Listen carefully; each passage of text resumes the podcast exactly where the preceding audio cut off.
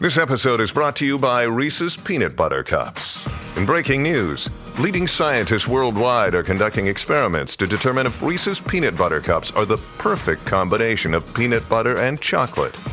However, it appears the study was inconclusive, as the scientists couldn't help but eat all the Reese's. Because when you want something sweet, you can't do better than Reese's. Find Reese's now at a store near you.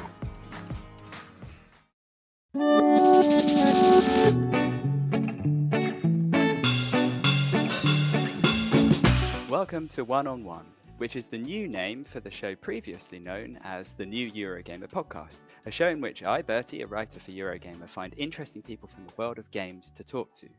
I've renamed the show because One to One better describes it and better differentiates it from the weekly and newscast shows we now do. And remember, supporters of the Eurogamer website get these episodes before everyone else. Check the description below or the website for more information. Today on One to One, someone who's got someone next to them having a phone call. Apologies for that. But someone who's beaming from the positivity surrounding their just released game, Citizen Sleeper. This is a tabletop inspired role playing game set on a space station that questions our place in a capitalist society and touches on themes like uh, body dysphoria, disability, marginalization, and more. It's the same person who established themselves in 2020 with alien ocean exploring game In Other Waters, and the person who created the gorgeous Heterotopias zine, and someone who's written for Eurogamer in the past. Phew. Uh, they are, of course, Gareth Damian Martin. Gareth, welcome to the show. Thank you very much, and thank you for that wonderful intro. I'm just like I'm having a trip down memory lane now. You're mentioning all the things from my past. I love doing this because people often not forget what they've done, but sometimes push those things aside and think about what's happening and what they need to do, and sometimes don't give themselves credit for what has been already. How is your headspace right now? Um, Citizen Sleeper launched about 10, almost 10 days ago now. Um, I bet it's been a wild couple of weeks. Yeah, wow! I can't believe you. I can't believe you just said ten days. You're going to mess with my sense of time. That feels like it's been about three. Um, yeah, I'm. My headspace is good. I'm. I'm super excited. Um, and I'm. It's crazy to have so many people respond to your work like this. I've never really experienced this volume of responses and this kind of strength of emotion in people's responses to something. So that's been uh, kind of incredible and crazy and so many people have been eager to talk to me about the game and um, yeah so that that has been fascinating but i feel quite excited and calm generally because i think i i had a bit of a break before launch and that seemed to work out well. Now i'm kind of ready to to to kind of like keep this keep this whole thing going and yeah it's been nice. So talk us through launch a little bit because i'm fascinated um, by this idea of what launch is actually like for people who make a game, or or in your case, you're largely the only person who made this game with with a bit of help, uh, you know, music and things like that. Is that right? Yeah, right. So the way it works is that I'm pretty much the only person who touches the the Unity project, the game, the the physical game itself, and um, Guillaume, the the artist who does the character art, he I work with him and he sends me the art and I put that in the game. And Amos, I work with him on the music and he sends me the music. So it's kind of like I'm even those parts I'm kind of pulling in from the outside and and putting them into the game. But all the systems, the narrative, the setting, the everything else is me. Um, I never I never have a good word for this because solo solo developer is a funny one because it feels like it erases those two other people, mm. which I don't want to do. But at the same time, I feel that I am the the author of the game, so I guess that's how I would think of it. In the same way that a book might have illustrations, but we we kind of be, would be aware that the the author of the book was the the person who put it together. But you know, as you know, with games, you also have to design how how a book works as well as uh, as well as write it. Um, author is a good way of putting it. Actually, I'll I'll remember that. And I should say, you're talking about the the character um, designs there and the music, both of which are fantastic in the game. I was distinctly reminded, actually, of Mass Effect uh, when I started playing game, the game. There was the original Mass Effect, something about that title music. I mean, mm. it's unsurprising, really. It's both sci-fi, both have that kind of vibe, but uh, it really took me there. It's very atmospheric. It's it's good good sci-fi mood. It's, yeah, I think uh, it's that it's the solo keys uh, with stars, like is a Mass Effect kind of signature, I guess. Like that idea of looking across a starscape and getting those individual notes kind of plonking out. I think gives a particular kind of mood. Um, but yeah, I mean, Mass Effect is a is a big influence on on me, so that's not a surprise, really. Yeah, and and the character art as well. I had to go and get the art book or digital art book uh, from Steam because it's it's just gorgeous. It's so evocative. Uh, you get a sense of who the characters are um, and the way it can change as well. You see one character in a certain light, and then something happens, and you see them in a different light, and all of a sudden their postures change, they're hunched, they're a bit defeated. It's very good. It's very good.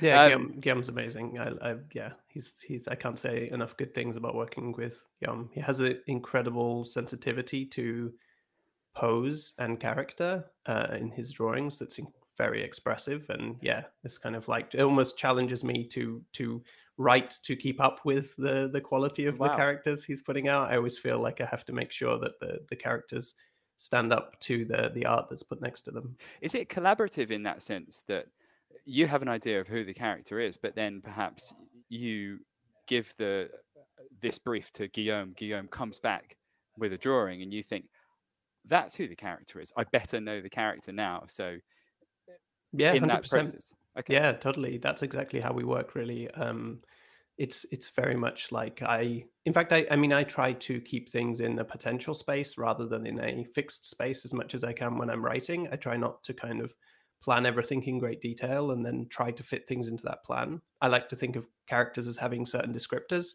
And then I kind of write a scene and then I'll go to Guillaume and I'll be like, oh, you know, I've got this character. And usually I won't even give him the scenes or any of the text they say. I'll just describe a kind of limited set of elements of things that I need them to have that, that I know definitely need to be in the drawing. Um, and then some general mood references. And then he'll come back with a, a, quite a lot of sketches usually and sometimes it's like oh sketch number two that's exactly it. Just now we just finalize that sketch that's it. And sometimes it's like oh the mood in this one's right but let's do some more sketches exploring that. Let's explore the pose. And as he's doing that i'm often then writing scenes and adding more things and some characters like the, the character of ethan was completely transformed by the process of hitting on the art for that character because that character was originally quite a um, was originally a villain and i guess they're still a villain but they were very much a character who was there to uh, to express a lot of the cruelty of a of um, the corporate system to the player. And actually, as Guillaume did the art, I kind of started to see things from his perspective and be more interested in him as a person because he was so something about the art was just so magnetic um, and you know kind of made me feel like oh I want to know who this person is. And so then I started trying to think about more about why this person might work this horrible job or what it might be like to work that kind of job and and what that might how that might change you as a mm. person. Mm. Um, if people haven't played the game, Ethan's a bounty hunter, so um, which is a, a, kind of you know a job that in science fiction we're like, yeah, yeah, that's totally a normal job in science fiction. That's just, but you know, obviously, if you think about it for more for, for ten minutes or whatever, you're like, wait a second, being a bounty hunter is a really fucked up job. Right. Um, which is something that the game uh, Citizen Sleeper does really well is make you think a little bit deeper about people living on a space station and, and the different um, jobs that they may do. If they're an engineer or if they're a kind of enforcer working for a gang, um, you know, in our heads. And in fact, we're told from certain perspectives in the game that those might be bad things or, or these people are painted a certain way. But then you get to know these people and you understand the reasons why they're doing it. Um, and as in life, um, everyone is doing something for a reason, uh, usually because they think it's the right idea. And I, I, like the way the game pulls you in, in, in different directions like that. Um, it's certainly different to a game like Mass Effect, for instance, where you're everything's a little more obvious. I'd say. Yeah, I mean, I once um, I kind of ruined Mass Effect for myself slightly when I was I was playing Guardians of the Galaxy, the new Guardians of the Galaxy, and I was thinking okay. about how much that game is like a like being in a flat in space because it's like somebody leaves the fridge open and people are shouting between rooms and it's kind of like a space squad. There's this wonderful atmosphere in that game. And i was kind of thinking how would i compare that to mass effect? And then i suddenly realized that mass effect is a bit like being the boss and going around the office trying to make friends or like trying to look for a date with somebody. And once I had that conception in my head, it just, I think it just ruined, sadly, wow. my ability to. Sorry, I've just ruined everybody. You've ruined listening. it for me. Yeah, now, that's it. I can't play that. You won't be able to see Shepard as anything other than, than the CEO, like coming out of his fancy office, which is literally the case, and like walking around the studio floor and being like, "Oh, how's everyone doing?" Like being trying to be everyone's best friend. I think it's yeah. So yeah, I think um, I think that's definitely a vibe that I'm not necessarily interested in exploring in Citizen Sleeper. So, what's if we kind of zoom into this launch phase a little yes. bit? What's it like, say, in the lead up, then kind of on the day, and then like the week after? Is it a roller coaster or is it quite smooth? I mean, you know, what are you thinking? Kind of, if you can take us there, that would that would be great. Yeah, I mean, it depends uh, totally on what state your game is at at different points. But right. in the case of Citizen Sleeper, I left myself quite a large contingency and I kind of worked very hard in the early part of this year uh, to get things finished and to try and make sure there'll be enough time. Because for games, when you launch them, especially if you're launching on console, which we, we launched on Switch and Xbox, you have to go through a kind of certification process where um, the game is checked. It's actually a job I used to do way back when. Oh, um, oh, really? Yeah, I used to work as a games tester a, a long, long time ago, and uh, yeah, th- it's this process of you know checking that if you turn on the console and um, hold the A button and launch the game, the game doesn't crash. And then if you do, you know, like all these specific requirements, it's incredibly boring to do as a job, um, and you have to do all those requirements. And so that's something that has to happen. And so you have to be well prepared in advance. But there's kind of you know you can come in pretty hot with games sometimes. Sometimes you've got a lot of bugs you've got a day one patch you know you might get through certification and then you might be still working on the game to get a patch in on day one to make sure that the, the game's ready. But in citizen sleeper's case i managed to um, fix a lot of bugs through the process. And so we actually i think about a month out from launch maybe a little more uh, the game was finished. I mean there were small bugs in the game when it launched, and there will always be bugs because you suddenly have thousands of people playing a game, and there's no things happen that you never could have predicted and your QA team never could have covered.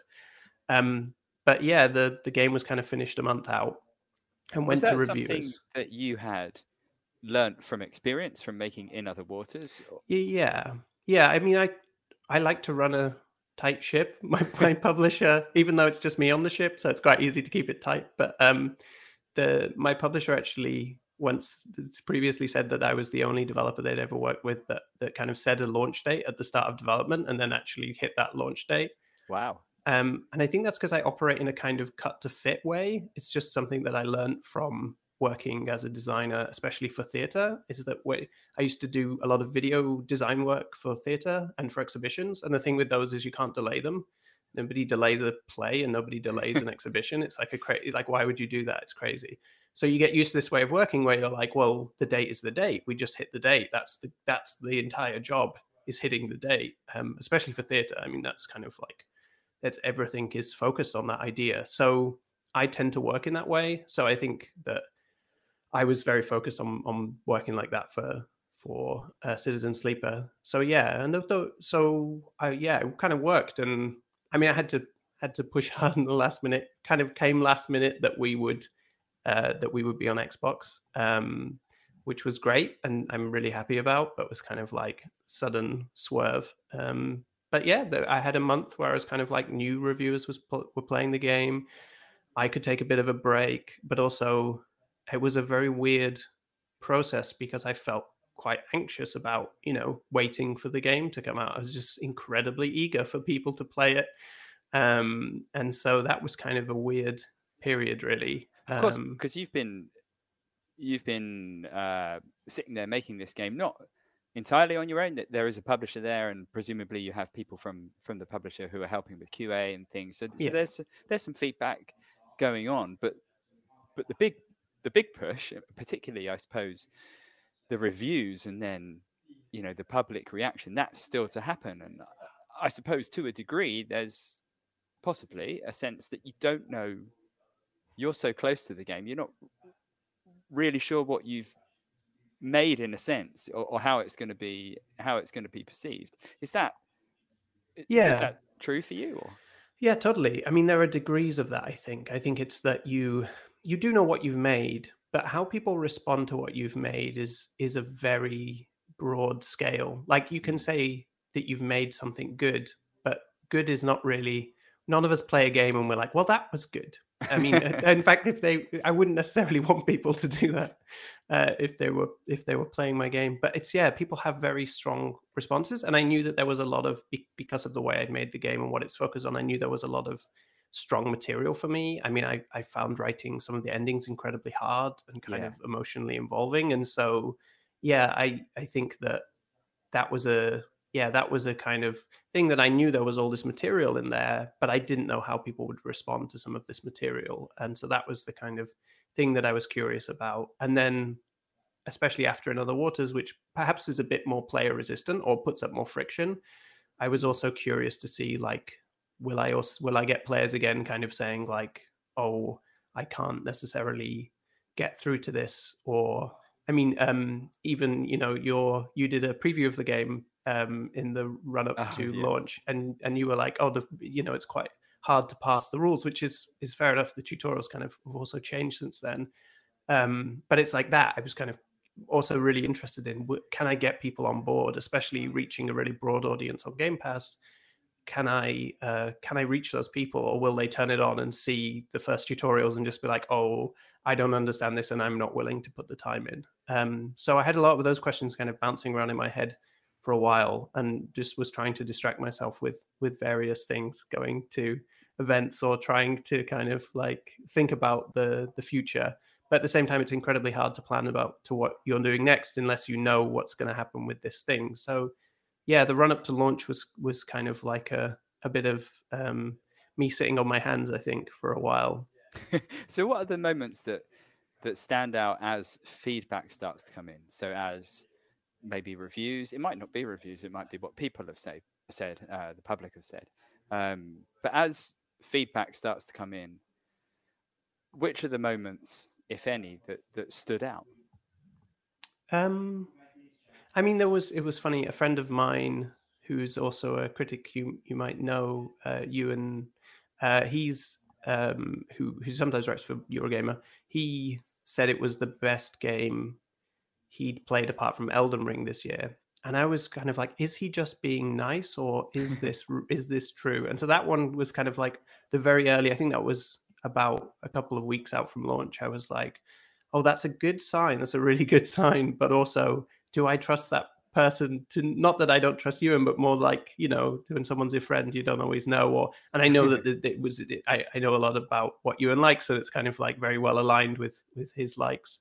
Um, but then I think the one that I think there was actually um, uh, Renata Price's piece on a review on Vice was the one that really kind of like hit me on launch week as just being like, oh wow, this is working. Like this is this is everything that I um that I am trying to do and that I want people to get from this game. Like it, it's something about you know, having been a critic and still being a critic and also being a game developer, there's something about wanting people to meet you. And it's not necessarily about wanting to give you good scores, but wanting what you want really from a review or somebody to have come and met you um, where the game is and kind of like engaged with what it what it's trying to do, even if it, you know it might fail or might have issues. And yeah, that was that was really nice because I really feel like Ren um, engaged with the game in a way that was just very powerful and actually produced a, a, beautiful piece of writing that even if the game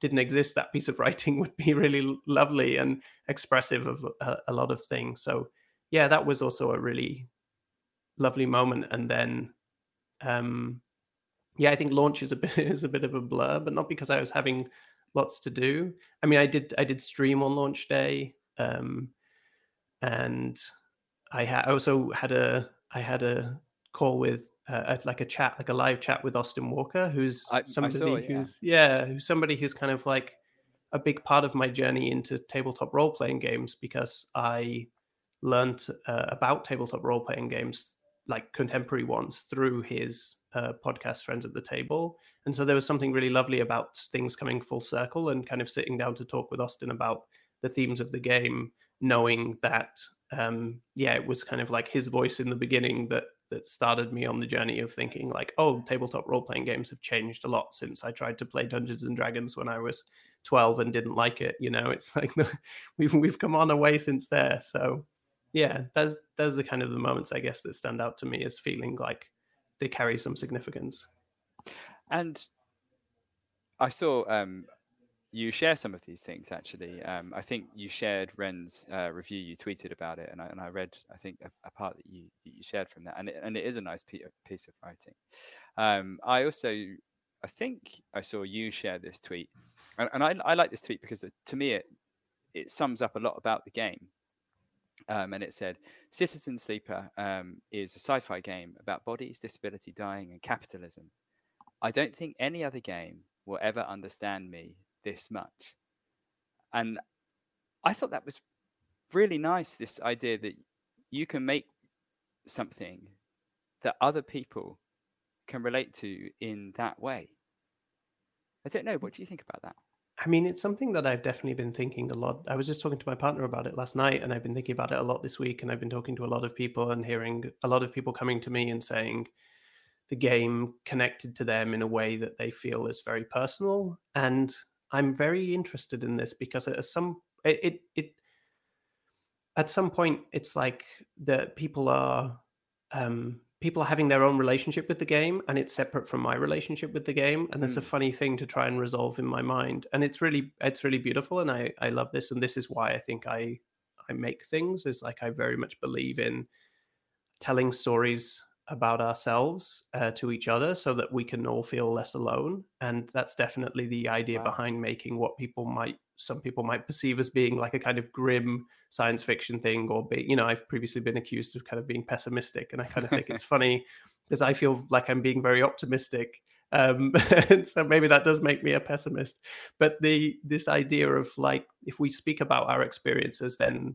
then um that's where we meet each other in that space and so that's yeah that's been um really lovely to see people kind of having that experience with the game and in a way I don't necessarily like to say, oh, you know, it's not for me to say um, whether someone's experience is wrong or right, as in not just wrong, but it, whether or not that is the meaning or the core meaning of the game. Um, but the thing that I've discovered over thinking about it is that I think by modeling the systems that on some level we all experience uh, in relation to the idea of difficulty and precarity and our relationship to systems bigger than us and the way that we can feel both powerless and empowered.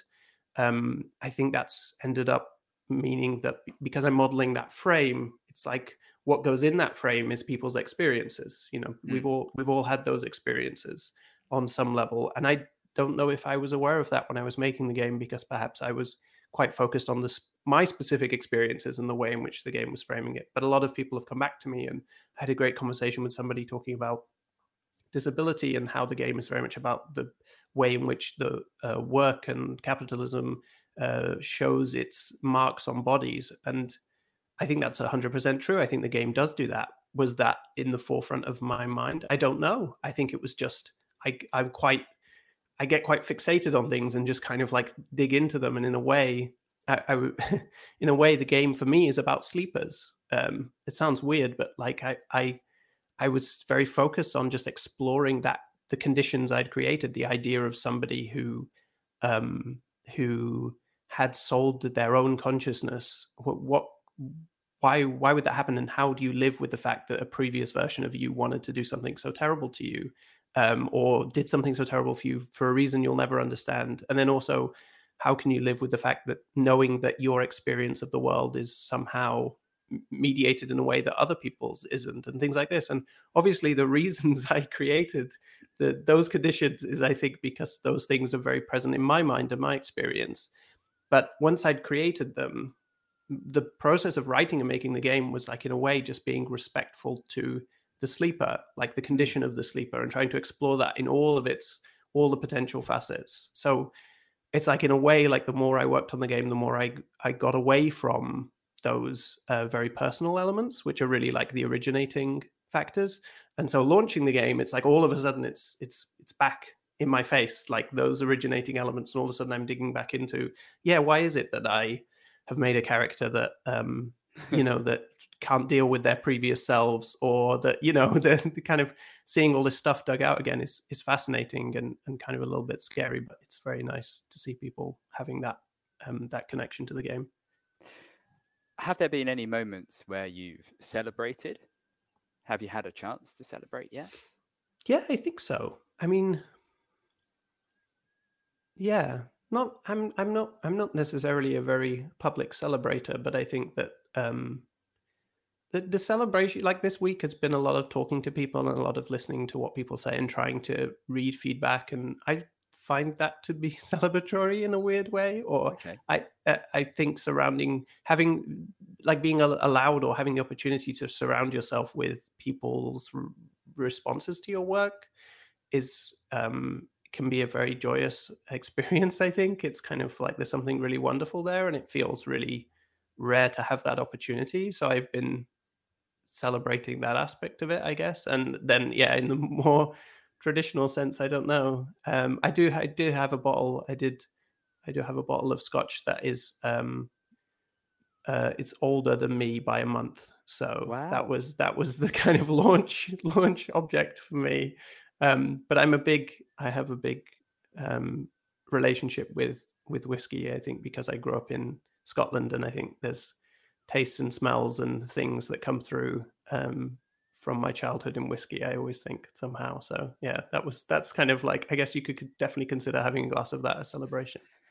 Lovely. Um, I saw you tweet again um, somewhere uh, about that this game um, is changing my life. Um, in, in what sense did you mean that? Because I don't know how well how well has the game done. Is it you know compared to say in other waters? You know how what kind of success is this we're, we're talking about? Um, so, I mean, In Other Waters also changed my life uh, in the sense that In Other Waters allowed me to be a full time one person game studio and to yeah. rent the studio I'm sitting in now. And, and that, you know, on the scale of success, In Other Waters is, is barely a blip in the world of video games. But because I'm a, I'm a small person not that small and quite tall but you know what i mean. I'm i'm a small team uh, it means that i can kind of almost get away with having smaller successes than yeah. others um, and i can make something quite sustainable. So citizen sleeper is more i mean it, it just guarantees my existence as a game developer for a kind of indefinite amount of time. I mean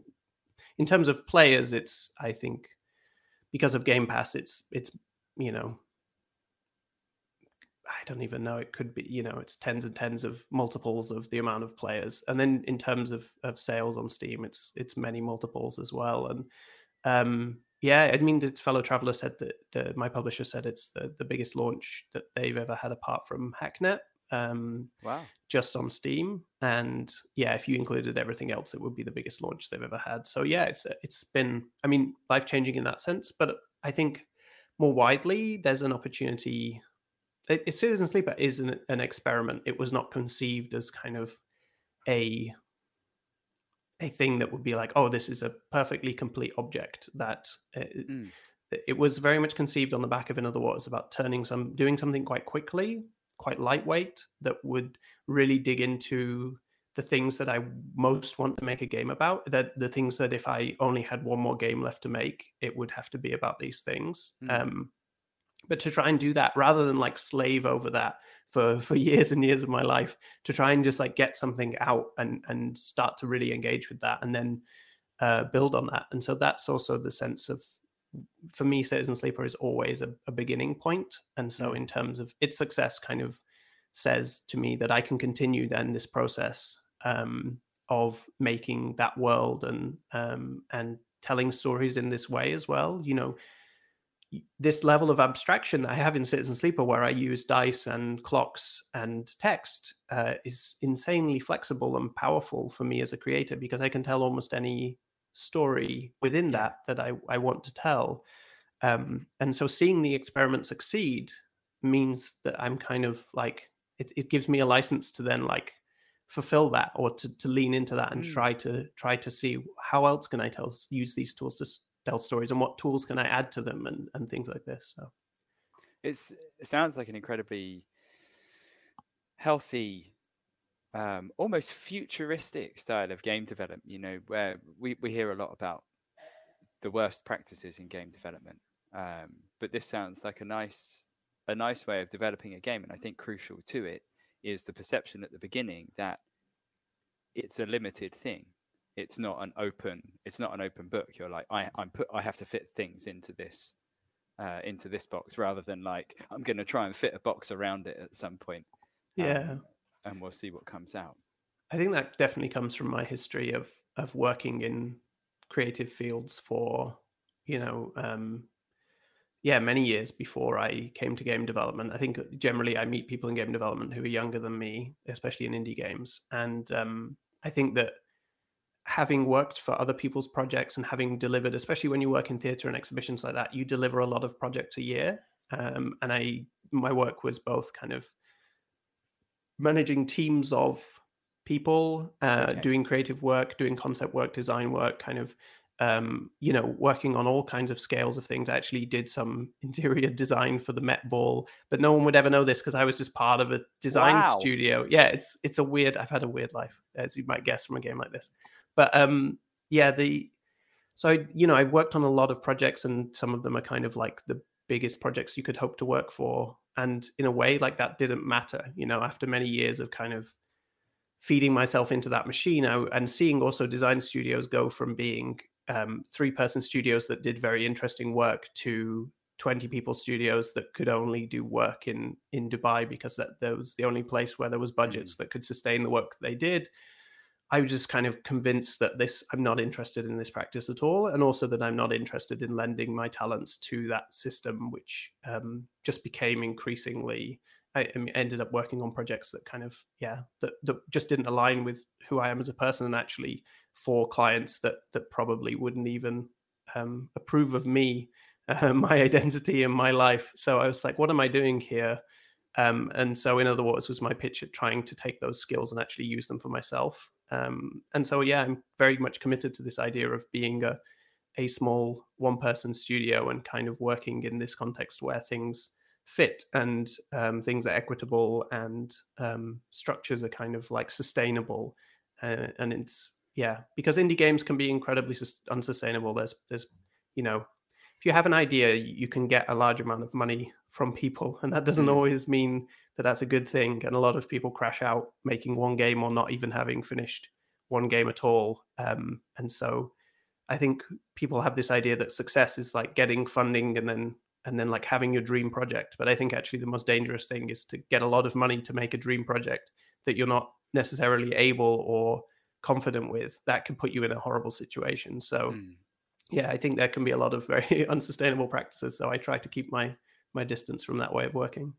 So let's talk a bit about this um, uh, interesting life um, that, that you've had, because I I like to go back in time a little bit and and kind of track how people got to the place they got, and I guess you know see some of the life experiences that stuck to them along the way, you know, and help uh, shape the things that that they make now. So if we go back to little Gareth swinging on a swing in Scotland in in Orkney. I don't. They, I don't think there's or, any swings. In, no, there probably are, but it's or playing dangerous. around in an ancient burial uh, yeah. chamber. Um, as as we'll come on to, we were talking about this uh, a bit before. Uh, but you're dreaming of the future. And what's the what's the future that you're dreaming of? What did you want to do with your life back then?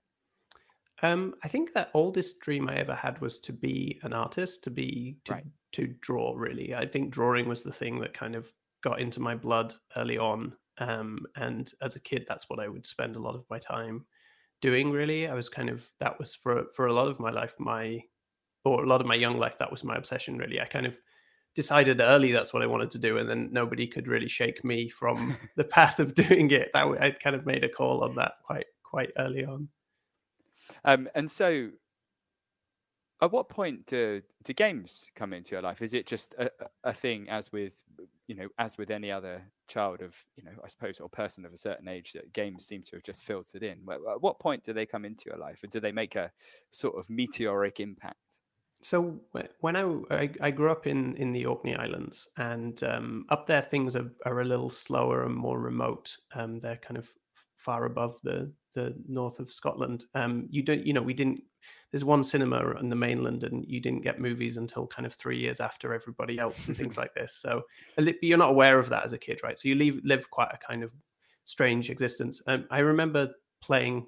I think it must have been Sonic on the Master System at a friend's house, um, and I have a very strong memory of the labyrinth zone of that, which I guess I still, in a way, like think is a kind of magical little place. It's this kind of flooded ruin, which is it's not. I think flooded ruin is probably one of my top ten places to be. Um, and uh, yeah, I have a memory. Hence, of, in other waters. Yeah, exactly right. Um, and so I have a strong memory of that. But I think the point at which games really entered my life in a big way was actually when we moved to the Lake District when I was eight years old. Um, okay and that was kind of a difficult time in my life because I came to England with a Scottish accent that I mostly don't have these days, or an Orcadian accent, which is like a kind of singy songy Nordic version of a Scottish accent. It's very distinctive. Um, and I was kind of I, not long after then I, I got my glasses, um, and I was also kind of because of the way the education system works, I was like a year ahead in school. And so I suddenly went from being what I felt was like a normal child to being like a kid with glasses who knew all the answers and had a weird accent. And so I had a bit of a, a difficult time there. And one of my friends um, that I made early on um, had a copy of Pokemon Blue. And that game just tunneled into my brain. I would go over to his house and play the start section of Pokemon Blue until I had to go home but because I couldn't delete his save file, I would just have to repeatedly play that opening section. So I must have played that section tens and tens of times. And I was just absolutely amazed that this was a thing that existed, that that you could have that RPGs existed basically, that there was like this little world. And it was also a world where you were a kid and there were towns and there were um, you know, there were these cool little monsters and everything was just a bit better than real life. But it was also this very rural life. It was very easy for me to kind of put myself in it and be like oh this you know i can associate with this. Um, you know and you have a room with a tv in it and things like this. It's kind of like so i think that was like a real impact on me from games and and then yeah from that point on i think i just kind of i got my first game boy um, i got it with a game boy camera actually which is where i made my first ever video game um, wow. we, weird story, but the um, the Game Boy camera had this hyperlinked kind of picture system where you could take a picture and then you could stick uh, like little buttons on it, and if you click those buttons, it would do a transition and take you to another picture, which is quite similar to a hypercard thing. If anyone on the Mac, if anyone knew that.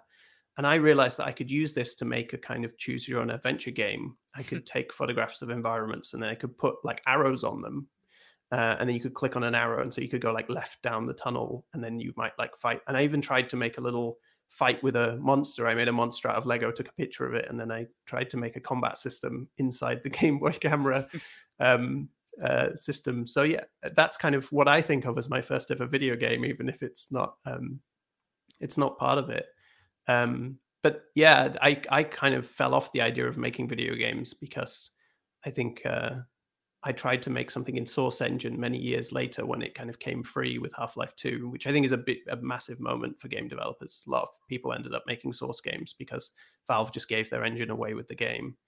Um, and I've just found it completely impregnable. And at that point, I was like, oh, this is just something, not something that I can do. And I kind of never, like, that was genuinely the end of my journey of making video games. And I was like, it's fine. I'd rather be an artist anyway. And, and that was it. So is art what you go on to study initially?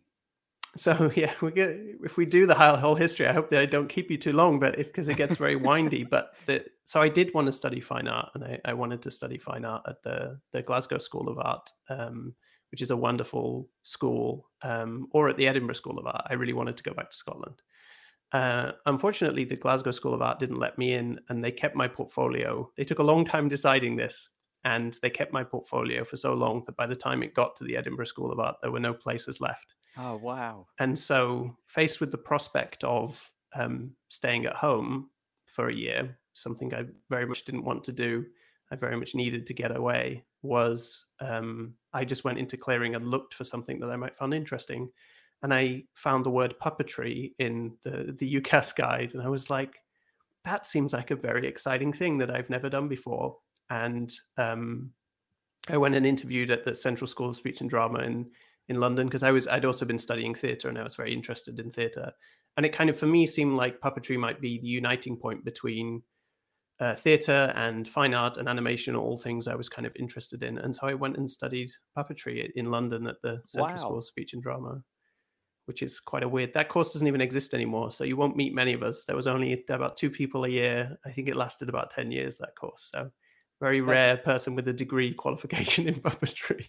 That's incredible. So um, I've done a little bit of puppetry before, only as part of a, I do a bit of um, theatre in my kind of spare right. time, and um, we had someone come in and, and show us puppetry, and I was fascinated. It is it's genuinely fascinating, and how you can imbue something uh, with life and, and, and, direct people's focus, and and yes. it's without you know in plain sight, no tricks, no you know gimmicks. It's just there. It's just obviously it's something on your hand, but it becomes a thing. I think it's I think it's magical.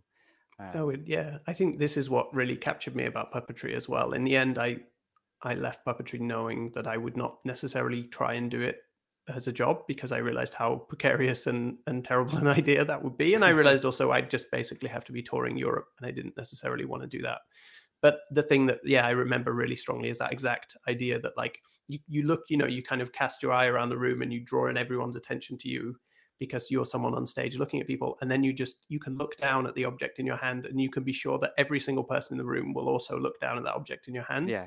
And then at that moment if you make that object start breathing and start living then everybody's heart and soul is immediately sucked into the uh, into the object. And it is it's magic but it's also just social mechanics and it's it's yeah it's fascinating. And i the idea of of being able to kind of lend your your life to mm. something that's not alive uh, is definitely something that I think has kind of then affected how I think about um, making creative things. I always feel like it's kind of like the same process of like I'm going to give my my life to this object, um, and that was what's going to make it interesting to you.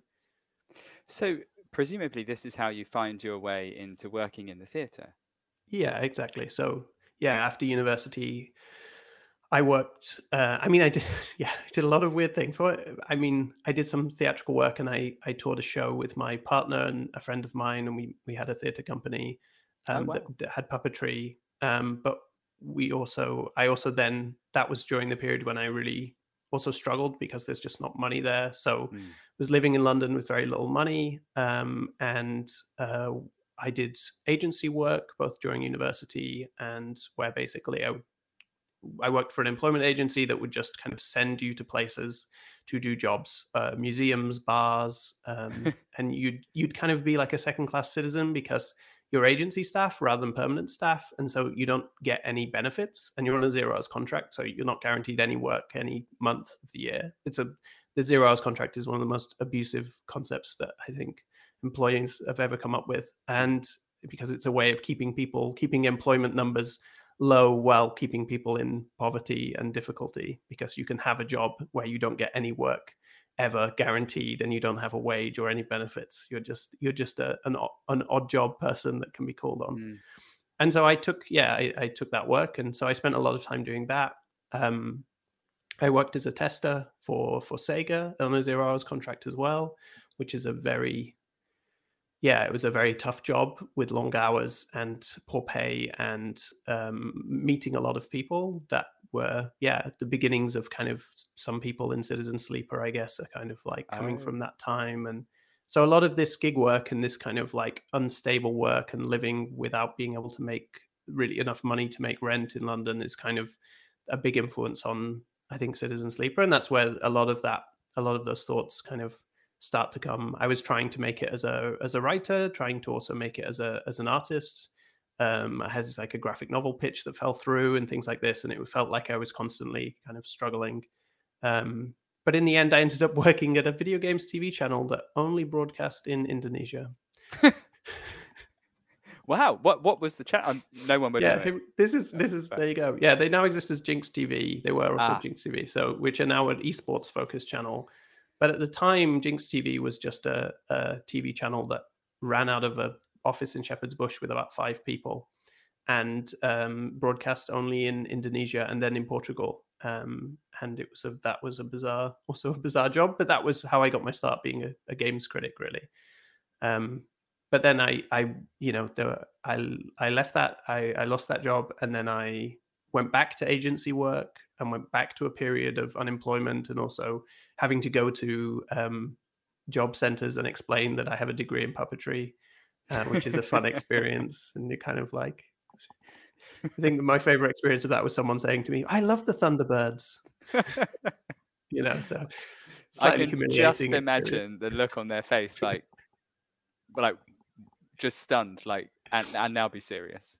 Yeah, exactly. Yeah, no, you were definitely treated like it was a joke. Um, but yeah, and then what you know, so being on that side again, um, working with people who also kind of like slipped off the employment ladder at some point, um, you know, yeah, meeting a lot of people through that was also again very impactful for my experiences of Citizen Sleep. A big impact on me as a writer. You know, just kind of absorbing people's experiences and thinking about them, talking about them.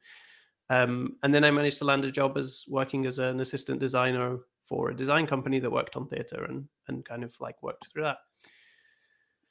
Yeah, and that, that is a winding road. It's a very winding road, and I haven't even told you about my PhD yet. So it's yeah, it's so, at what point in this, um, you do a bit of games uh, critiquing, but at what at, at what point are you being pulled closer and closer to games, and as this sort of magnet is um, pulling you pulling you in, at, at any point are you thinking, actually, what I really want to do is make a game, not write about games?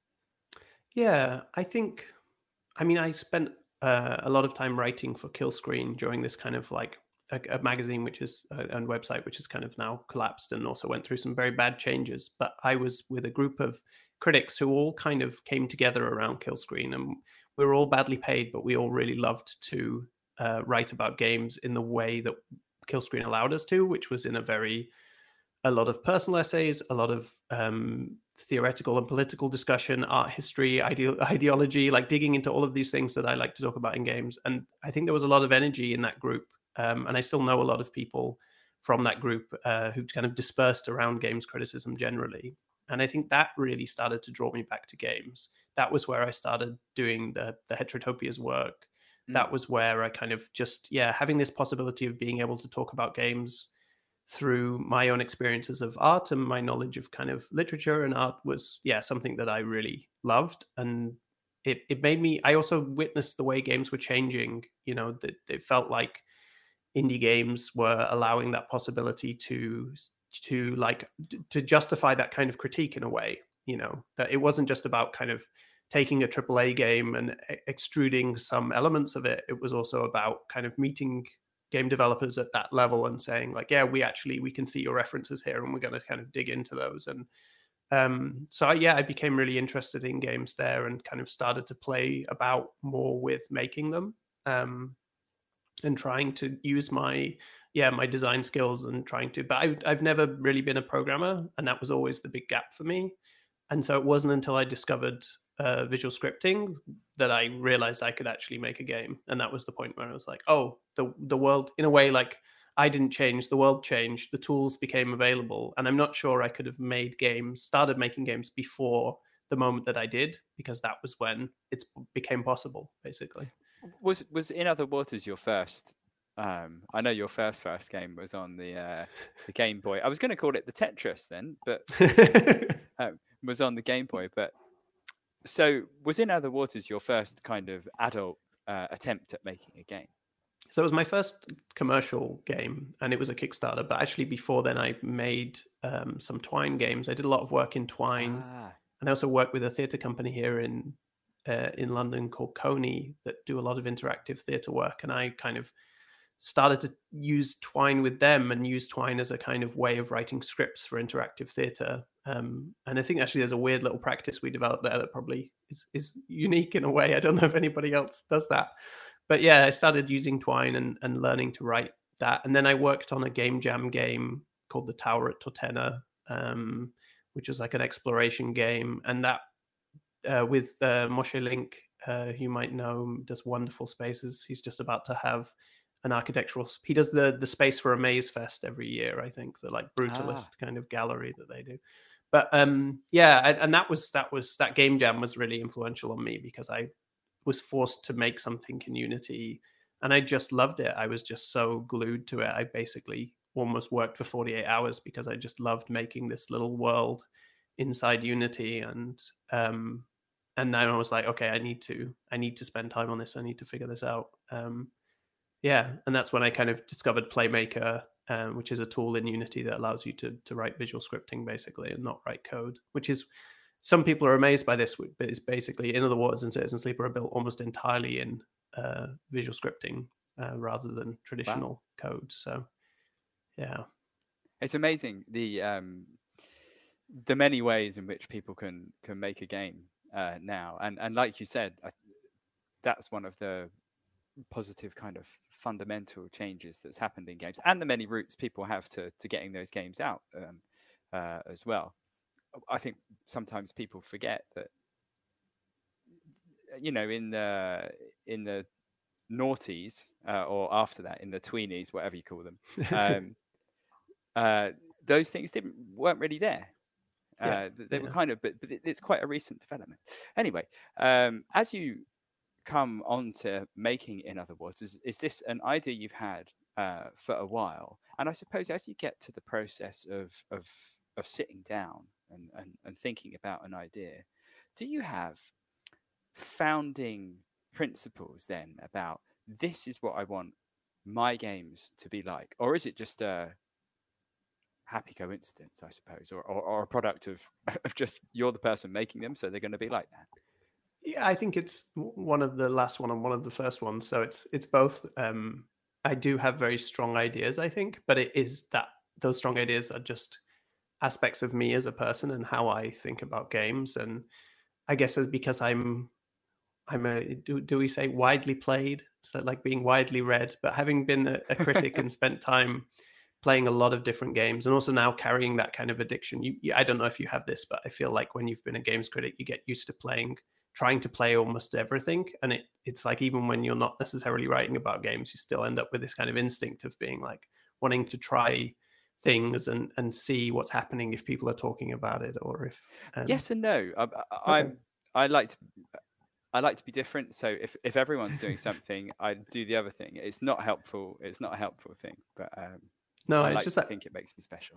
I guess I know it probably does. It's more that sense of it's more that sense of like having to have your finger on the pulse, I guess. Like that's an instinct that I kind of have. And so I feel like I have a very broad range of things that I pull from. And so when I start to build an idea, I'm often kind of thinking about, oh, I really like that particular quality. Like for, for In Other Waters, for example, one of the things I was thinking about was um, it's a totally weird thing. And often I talk about AAA games, which is kind of funny but it's like tiny things from AAA games are the kind of things I draw in. And one of the things was in The Last of Us how um, the game sometimes gives you a little prompt to talk to Ellie that you can go and like press A and like or X or whatever, and Ellie will talk to Joel. But Joel is such a bad conversationalist that those conversations usually end with them both grumpily kind of stopping talking in most cases.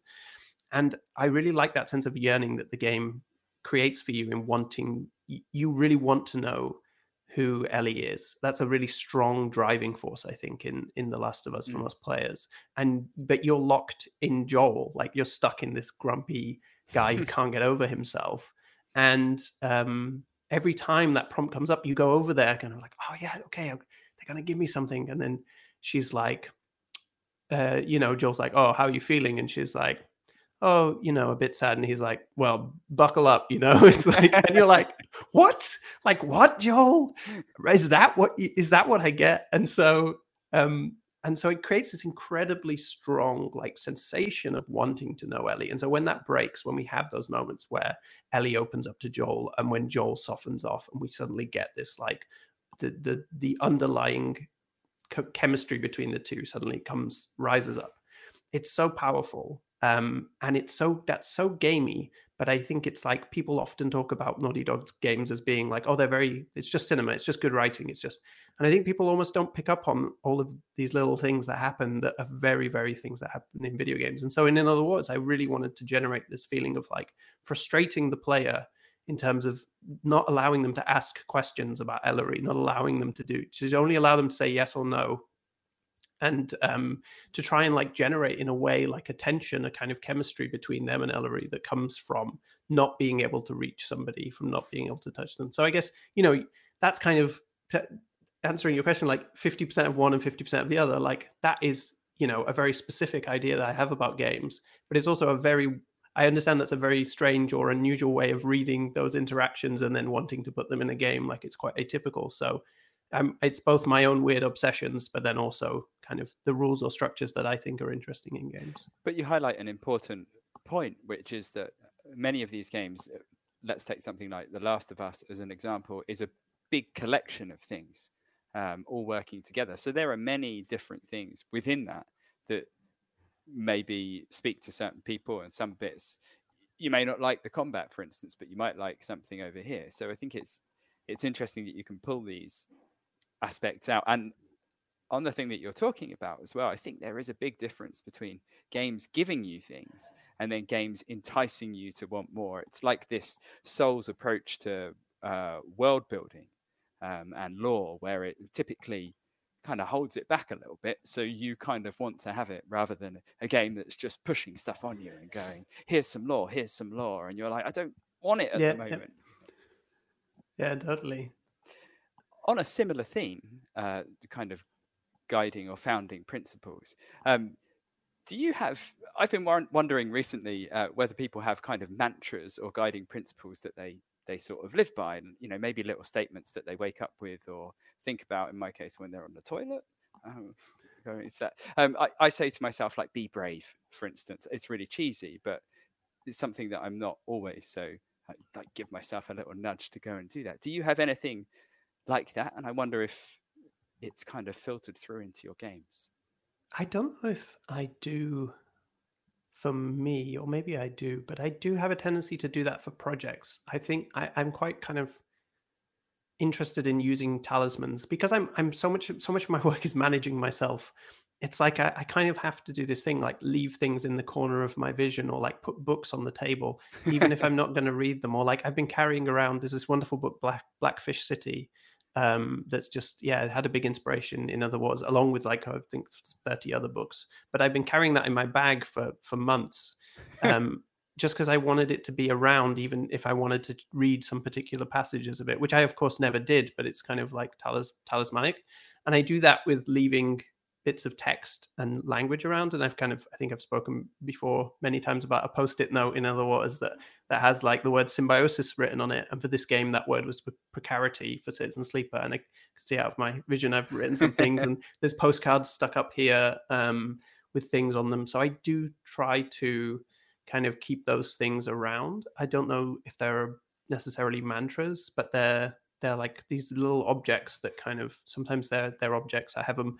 That some of the UI design In Other Waters was inspired by a specific Japanese radio, and I bought I imported from Japan a tiny little model of that radio, and I put it on my desk uh, so that I would always remember that that was the kind of that if I had a question about new visual design elements I wanted to add, I could just look, I could just pick up the radio and like look at it a little bit more and kind of make sure that I'm still reinstating that connection between me and the the inspiration. So yeah, I'm quite uh i'm quite uh, funny like that in terms of just kind of having a lot of touchstones um, to pick up on. I it, the playlist for Citizen Sleeper that was all the music inspiration I sent to Amos it was called Citizen Sleeper Intimacies because I wanted to remind myself of intimacy as well um, and I think that perhaps is the second word apart from precarity that is important to that game is is and those are kind of counterpointed in a way in my head that like um, the response to the answer to how we live with precarity is through intimacy. And I think that that that kind of like yeah it's something that I try to because you know writing and especially especially writing but making anything is like a a, a game of manifesting things that don't exist um, and so you need sometimes some like with any other magic trick you know you need some needs a piece of someone's hair and you need like a, a, a, bit of a bone from a bird and things like this to manifest things in physical reality you need some physical things to help you manifest things so yeah i tend to tend to kind of make some ritual arrangements around me, myself to keep myself in that space um, and I'll come back to to some of that point in a second. But um, with In Other Waters, um, which is now, you know, a couple of years in the past, what kind of um, space does it occupy in your mind now? How how do you feel about that project? Is it is it something that's still very vivid to you, or is it something that's kind of shrunk uh, or sunk maybe uh, out of sight? How does it how does it sit in your mind? I mean, I think it's kind of it's funny. It it hasn't shrunk, or I I think it's a very particular. I think of it as very particular to its time and its um because it's a, such a, a particular approach. And in a way, like I look back at it and kind of like it's like looking at a previous obsession. Like let's say that you got really into you know something and then you bought lots of things related to that. And then now these now they're sitting on your shelf and you kind of look at them occasionally affectionately. It kind of feels like that really. It feels like a previous obsession that i've not necessarily moved on from but i wouldn't um i wouldn't be able to be as i was um, when I made it again. I, if I was ever to go back to it, I mean, I already, you know, have gone back to it in the form of I'm working on the the tabletop adaptation of it. And but that feels like again approaching it through a new lens, a new obsession of mine, which is tabletop games, and kind of bringing that to bear on it. And so, I really, I you know, I love that I got to make it. It feels to me even a, just a weird thing to make and a weird little object, and I still love that people got it and got into it and um, it feels like a piece of magic in that way. Like it, I don't know, something about me choosing something that was just so deeply em- enmeshed with myself. Um, then making it, and then people being like, "Oh, this is great." Is kind of like, "Oh, okay." Um, and I think that allowed me to trust my obsessions and my interests. That allowed me to make Citizen Sleeper, and it allowed me to recognize. I think one thing that having wanting to be wanted to be an artist for all of my life and believing in work that was I think, quite radical and very personal. I never really saw games through that lens. And even when I mm. started making In Other Waters, I kind of uh, began feeling a little bit embarrassed that I'd not made it as an artist and that somehow I'd have to like resolve myself to making video games, maybe. Um, but after the release of of In Other Waters, I recognized through other people's eyes and, and how personal that game was to me. Um, and that was also part of how I kind of re- gained the the confidence to to come out as non-binary as well. Um, was actually through looking back at that game and thinking about um, how it reflected me, and that then allowed me to allow myself to make Citizen Sleeper and allow myself to engage with aspects of myself that I think I hadn't previously felt permission to to talk about because it felt like they were dysfunctions or things that were not supposed to be there and to engage with uh, things emotionally in a way that I'd kind of felt I've been trained to to be in that been taught that emotions are a not a good way of relating to things or that they're a that that you know logic is superior somehow and kind mm-hmm. of like yeah so i felt like it, it was it's a very powerful game for me now because it represents a, a huge transition in my way of seeing myself and also my way of connecting to my work and what what things can mean. And so I guess Citizen Sleeper is like the, the, the gambit off the back of In Other Waters of saying like, okay, what if I what if I uh, close that gap between saying, oh, well, I this is my video game over here and this is my art over here, where I'm you know doing kind of a weird experimental writing that's about um, which is what I did in my PhD, but like weird procedural experimental writing about uh, my experiences. And it's like, well, what if those two things could be the same? What if I could make a video game that didn't uh, that didn't feel like it was somehow embarrassing or separate from art or myself. Um, which brings me uh, very much onto my next question, which is about Citizen Sleeper. To me, is is a game about people, people you meet and who, and who you look after, and or, or you know you.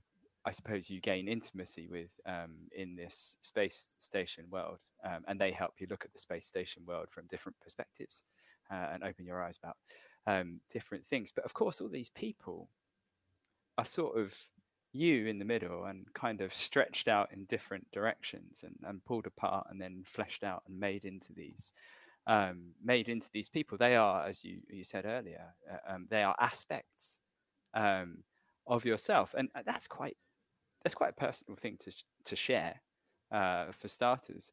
Uh, and and I saw you tweet actually um, about one of the endings, um, and that writing or some of the endings um, almost broke you. I, I, guess you know you're following emotions within yourself that are difficult, challenging emotions to kind of get into, and they you know you can feel them bubbling up. There's some stuff there.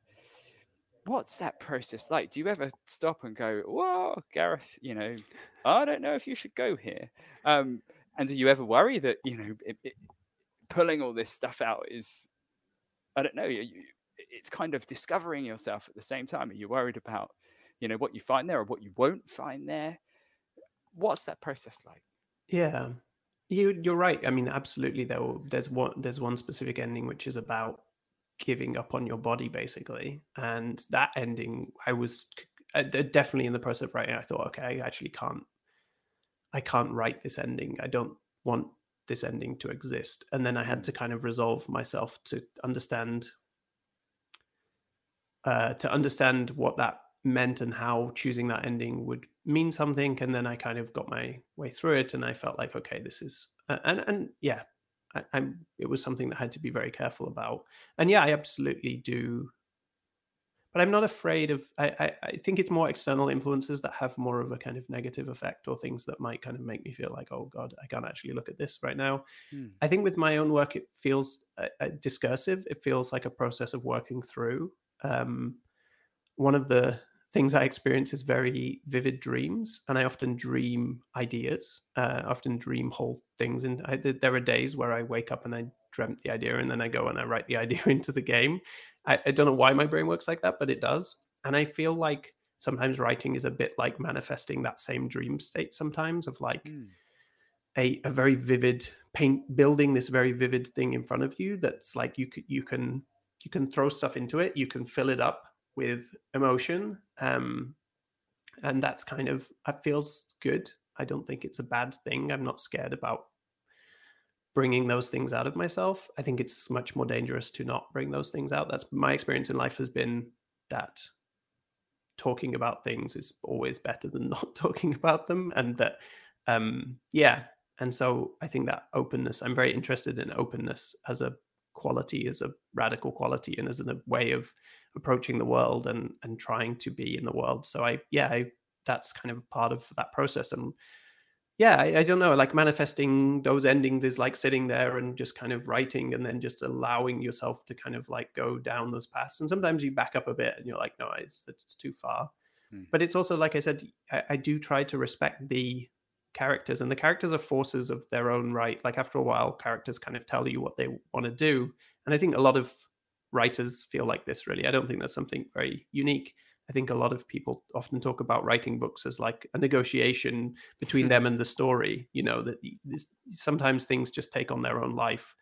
Um and, you know it may be in a way like a kind of puppetry could be a puppetry connection but you know because the, there's some things in puppetry where it feels like well the puppet's telling you what to do next you know you you kind of there's that nice that, that's one of the things that's also very interesting about puppetry is when you hold a puppet and you start doing things with it you're kind of also not only you lending your consciousness you're splitting it between two points and that mm. allows it to be in this kind of other state this kind of suspended state of like intent intentionality becomes fuzzier you know you're kind of like well did the puppet want did i react or did the puppet react i'm not thinking that the puppet has any force but it's more like a kind of mental process, I guess. I'm, I think I'm making myself sound way more mystic than I am. But the, but the yeah, it's the same with writing. I think like you you're putting you're splitting your consciousness between you're putting bits of yourself into this character um, and this experience, but you're also keeping bits in your mind. You're not fully. I'm not trying to self-insert or fully put my experiences above anybody else's. So I'm trying to play that balancing act of drawing qualities of, you know, uh, from my experience, but also then like respecting the context and the characters that are that are going through that, um, and and trying to. I found that like with with Lem, Lem has this one ending where he explains a kind of theory about people and systems and how they interact with each other, and that's a theory that I hold. But I had fun trying to find how Lem would explain it because Lem is not probably particularly um, theoretically engaged. He's not somebody who would engage with theories of the world. He's one of those people who might have his own very personal theories of the world that are about that don't he would never hold up to the light. And so that moment is a moment where he takes a theory that means something to him and he shows it to you and that's a kind of moment of intimacy of of kind of like I trust you for me to say this kind of slightly dumb sounding thing that means something to me um, and so i yeah i kind of tried to make sure that it was it was not just me going hey here's my theory of how people work but instead it was lem pulling something out of himself and that being a bit awkward and kind of like oh i don't know how to explain this but i know that i know that you're there with me. Um, so yeah there's a lot of there's a lot of that. There's a lot of negotiation. How does it feel now? Do you feel a kind of catharsis in having you know pulled all these characters um, initially out of yourselves until they take on you know a life of their own?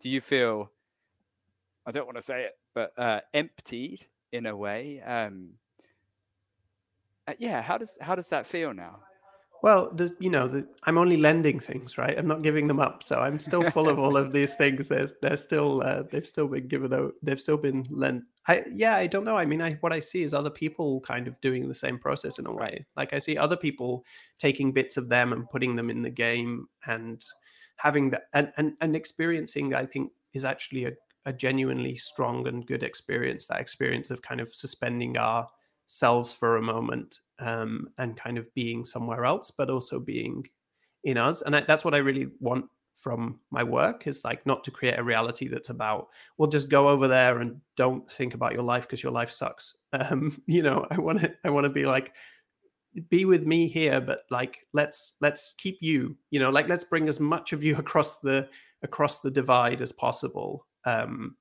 and yeah i think that kind of bears out so now i feel like I'm yeah, in a way that fr- frees me a little bit because there are all these people uh, doing what I was doing, and I I don't I'm not doing it anymore. I'm mm. not looking at those characters like that anymore. Those characters are now kind of like I've I've cut the cord.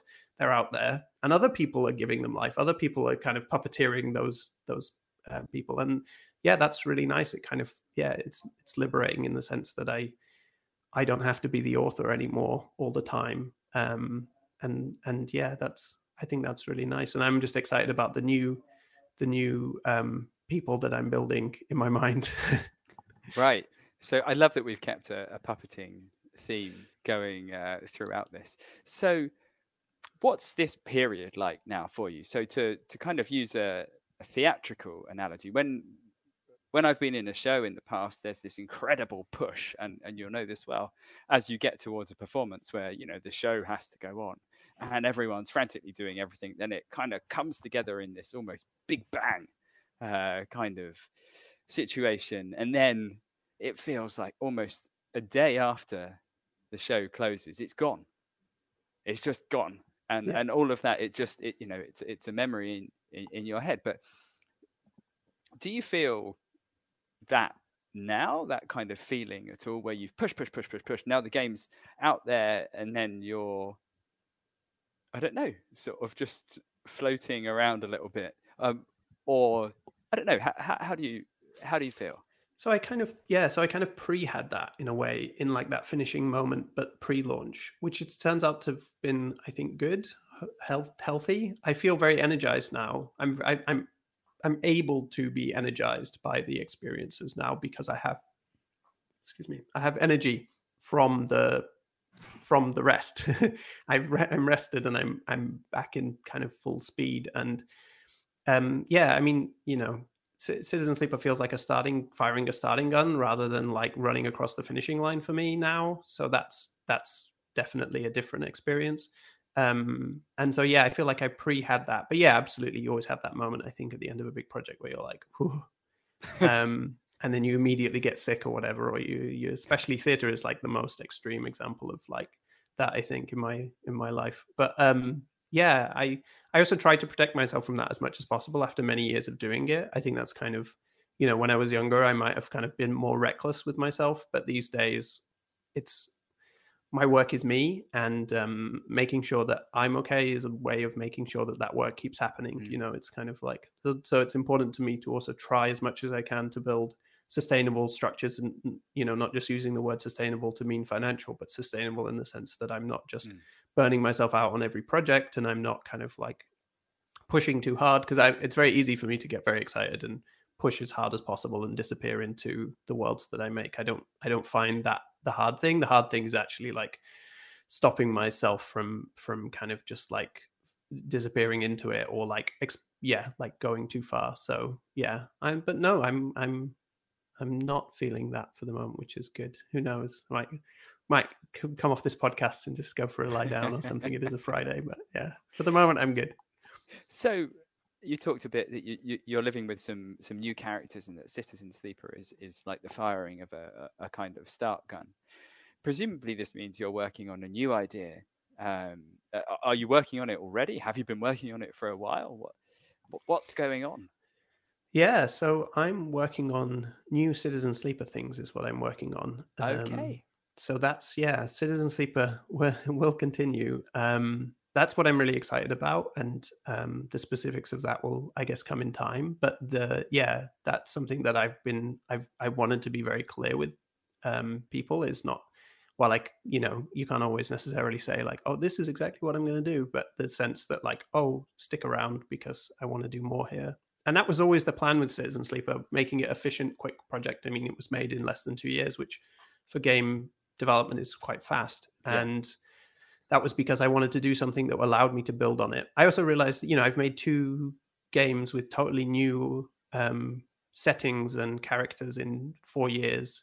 And if I keep doing that for the next 10 years, I'm going to have too many people running around and too many ideas. So I, I want to kind of, Citizen Sleep was designed to be something that can build and can contain, it can be a big container, can be one of those big containers that contains lots of things I'm interested in. Um, so yeah, I'm already kind of like digging into, well, what else can we, where, where else can we go with this and, and what characters can we add? And, um, you know, I, I want to also make some mess about with kind of some balances to the original game and try to respond to people. Like, you know, that so the one thing with Citizen Sleeper is being based on RPGs is it's I tried to as much as I can pre GM the experience for people. I tried okay. to create an experience that in some level felt like it anticipated a little bit um, what people wanted. But the key thing is that it also pushed back because I think the key thing that makes a difference between a kind of video game RPG and a tabletop RPG is that a video game RPG is often interested in offering you all the options. Mm. And I don't think that, at least I don't GM like that. Certain GMs, I, I like to offer people options, but I'm not going to break the rules of the world or the logic of the world to offer those options. Sometimes mm. things just can't happen. Sometimes or sometimes it happens and it's the fun thing is like it happening in the way you don't want it or a way that's different or and i think that that negotiation that conversation that happens between a player and a gm is fascinating to me mm. and is very exciting and i think active gms um, lead to interesting interesting dialogues rather than just facilitating somebody's fantasy it's a process of kind of we're working this out at the table and we're going to work through this world and build it together um, and so I'm really interested in then switching, trying to reduce that that feedback loop of like, well, I spend two years pre-DMing the game, and then everybody else in the world goes and plays it. I'm I'm interested in trying to kind of like maybe lean a bit more into like, can I can I add things more quickly? Can I uh, respond to people? Can I like take people on a journey in the way that I would like to as a as a game master when I'm I'm running a game? I think that's fascinating because for me. Um, I've been playing this Dungeons and Dragons campaign for like the last year, and for me, the interesting things are the things that go wrong. Yes. Um, I think when things go right, it that, it's nice. You know, there's a there's a nice feedback from that, but the memorable things are the things that go wrong, and I think pull us in more deeply because we don't want that to happen, and we're trying. And there's a point where you can see it happening, and you're like, no, no, no, no, no, uh, and I think that's a powerful thing. Um, so we're coming to the end of the chat. Thank you so much uh, for joining me. But I've got um, a trio of questions that I ask everyone, um, and they are first game, last game, and best game. Um, so the first of these, first game. What was the first game you played? And it can be literally the first, or it can be the first kind of significant game.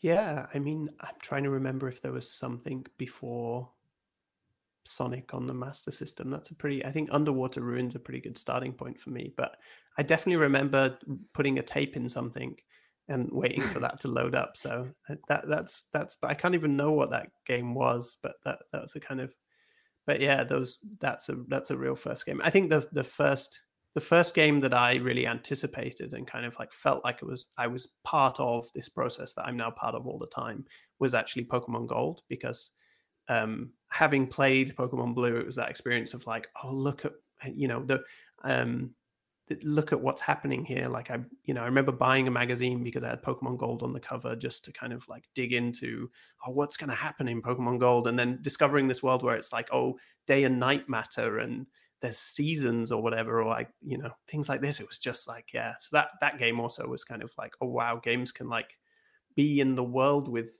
with me in a way that I still get very excited about. I still kind of love those little Pokewalkers and things like this. Like all these these ways in which games can kind of like lead into our world too is is very fun. So that's first. Best is really tricky. Let's go to last. What what was the last game you were playing? Um, I just caught up with the newest season of Destiny 2. Um, okay. And I yeah, I still think that the seasonal storytelling in Destiny 2 is just a fascinating episodic story. It's so I'm so interested in episodic narrative, and I'm so interested with what where Destiny has fallen in this very weird place where it's like a TV show that you have to play a, a, a death match or like an acted horde mode in order to watch the next episode. It's kind of like a wonderful idea, and it's so mad. I still find Destiny to be a totally mad and weird game that I'm still not really sure how it happened and why it continues to happen in this way um, because it's so different. So yeah, that's my that was my last game. Um, and so the biggie, uh, best game, which I guess is favorite game. Um, yeah, you can whichever criteria works. It's a tricky one. Um, yeah. I mean, it's funny because um, Metroid Prime would probably be my previous answer, but I feel okay. like In Other Waters, kind of in a way, by trying to make Scan Visor the game, I kind of excised some of that feeling. Um, I think Inside is an absolute masterpiece. I love mm. Inside. To me, Inside is like someone made a prose poem into a video game. It's kind of like I love how it's it's set in another world, but it's also kind of disconnected from reality. Like at no point does it ever try to tell you that this is a coherent reality that you should be experiencing. And there's like, you know, nobody ever is like, oh, it, you know, I need more things said in the inside universe because what is the mm. inside universe? It's not. It's not. It's just a. It's a load of ideas about control and power and people and players. And I love games that kind of acknowledge that the player is different to everybody else in the game, which is something I try to do as well. And um, that. And but another game that I want to mention as potential best game is also the Beginner's Guide, um, just because I find the the kind of game of autobiography and self-disclosure that happens in the beginner's guide to just be absolutely fascinating and i don't think anybody i can't think of a something even close. I think the idea of a game creator using their own voice to tell a story which is partially fictional and partially um, true and that those things are very hard to separate and actually it doesn't matter really.